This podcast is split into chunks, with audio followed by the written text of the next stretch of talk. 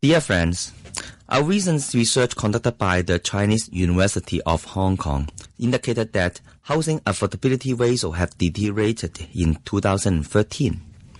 The result showed that a household would need to spend over 14 years of their total family income to purchase a 400 square feet flat in the assumption that the family spends no money on food, clothing, and other living expenses. The findings should serve as a wake-up call for Chief Executive Leung Chun-ying, who pledged in his first policy address that it is the top priority for the current term government to tackle the housing problem.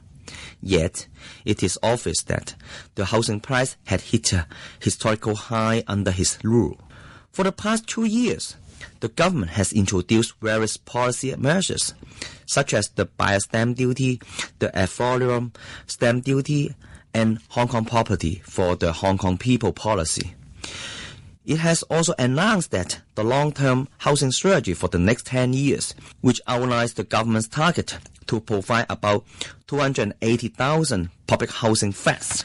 The Hong Kong property for Hong Kong residents schemes, which has trumpeted with much fanfare by C.Y. Leung upon his assumption of office, has seemingly fallen in the footsteps of the 85,000 policy introduced in the Tung Chee era. That is, when it no longer mentions, it ceases to exist.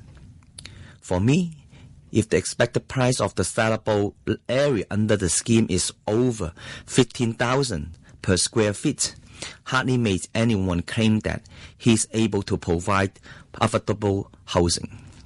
The Democratic Party and I support support the ideas to impose punitive stamp duties to address the irrational market exuberance and maintain the healthy and stable development of the property market.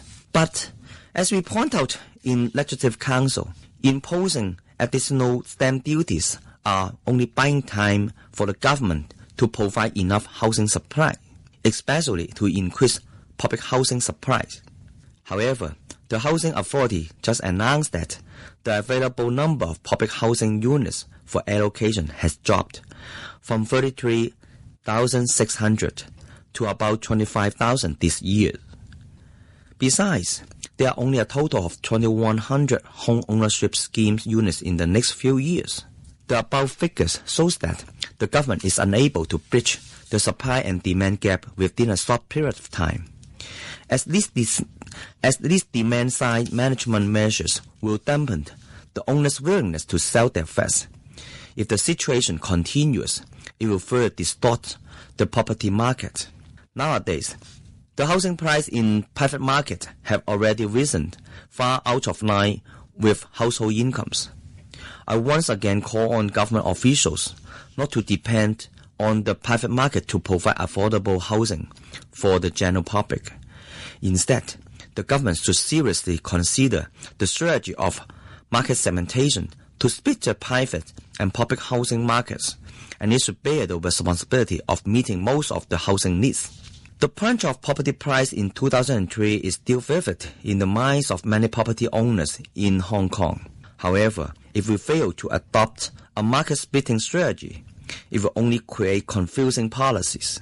It may even wound in the values of private properties without doing any good to help aspiring home buyers climb up the property ladder.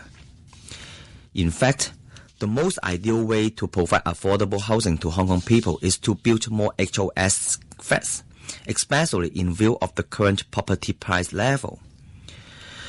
As clearly set out in HOS application criteria, only Hong Kong people can apply for HOS flats. In addition, such prices are set with reference to people's affordability.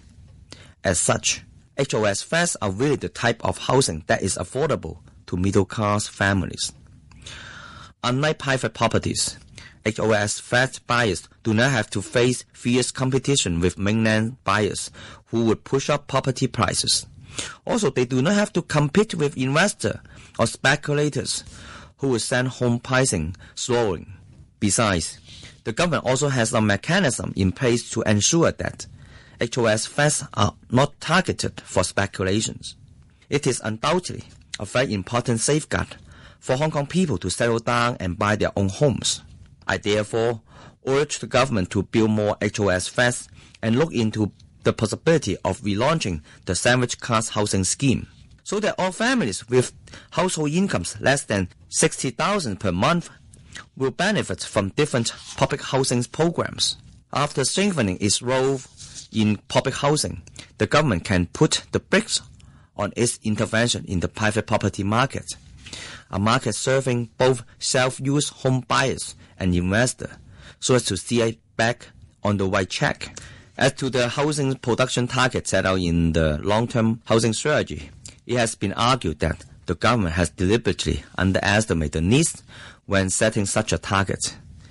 In my view, even if we maintain the proposed proportion of public housing development, it remains doubtful whether the government can provide 280,000 flats in 10 years as scheduled.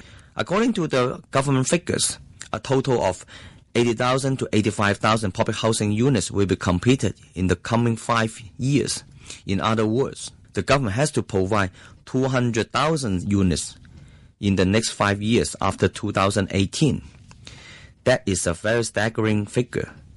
As we all know, the government is struggling to hunt for sufficient land to maintain its housing supply. And even the annual production of public housing in 2013 is far behind its schedule. I wonder how the government can provide an average of 40,000 units per year. Here I would like to make two suggestions to the SAR government. First, the government should set up a clear mechanism under which site receiving no bid from property developer at auction will be resumed for public housing development, such as building public rental housing, HOS, or sandwich class housing scheme flats. By so doing, it will send a clear message to the property developers that it will be no avail if they join forces to bid land at lower price.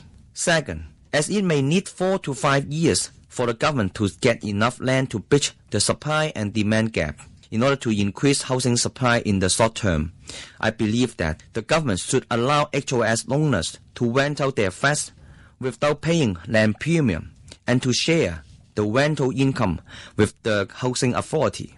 By adopting such measures, it enables an increase in the supply in the private rental market, and hence it will help to stabilize the rental price. In conclusion, it is undeniable that housing problem has become a source of social discontent in recent years, especially for the youth. However, the government has failed to find a solution to address the housing woes and growing public grievance. I sincerely hope that CY Leung can show his determination in solving these thorny issues before public frustrations spiral out of control.